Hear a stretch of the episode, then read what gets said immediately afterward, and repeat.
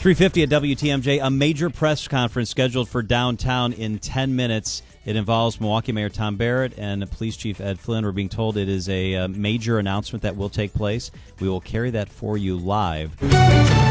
Breaking news we go to police headquarters. Here's Police Chief Ed Flynn. When I accepted appointment to a third term, I never committed to serving a full four years. My goal for us was to turn around the homicide numbers that had climbed so high in my eighth year and to reach 10 years moving forward in the right direction. Both goals have been met. So it is today that I announce my retirement as Chief of the Milwaukee Police Department.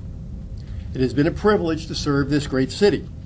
It has been the pinnacle of my professional life. You are listening to Milwaukee Police Chief Ed Flynn, who announced today after 10 years, 10 years as a police chief in Milwaukee, 47 years as a police officer, that he is retiring. That he has decided that enough is enough and he's stepping down. WTMJ's Belinda Babinick is at police headquarters downtown. John, in 10 years, he says that Police Chief Ed Flynn says a lot has happened, a lot has been achieved. He says now it is time to say goodbye. He says being Milwaukee police chief has been the pinnacle of his professional career. He says inside his head he still is a young man of promise overdue for some time to be a dad and grandpa. He says he has mixed emotions about retiring.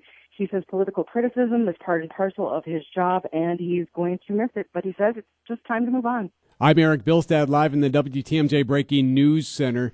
Chief Flynn addressed his top commanders earlier today. Three o'clock, they sat down where he told them he was going to retire. Then, an hour later, we heard the news. Now, the Fire and Police Commission needs to find a replacement. This will take a little while, likely five or six months, as they do a national search. In the meantime, the FPC will choose an acting chief perhaps as early as just two days from now when the commission will meet behind closed doors. Live in the newsroom, WTMJ's Eric Bilstein. Alderman Tony Zielinski is with us live this afternoon. Is this good news for the city of Milwaukee or bad news for the city of Milwaukee that we will be getting a new police chief? This will most definitely be good news. Um, there's a lot of uh, change that needs to take place. Unfortunately, with this police chief, there's been too much crime, fear, and disorder. Uh, the mayor is with us. Good afternoon, Mayor Barrett.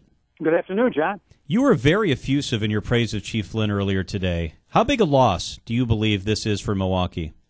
Well, I think fortunately we've got a phenomenal police department and a lot of great men and women who work for the police department.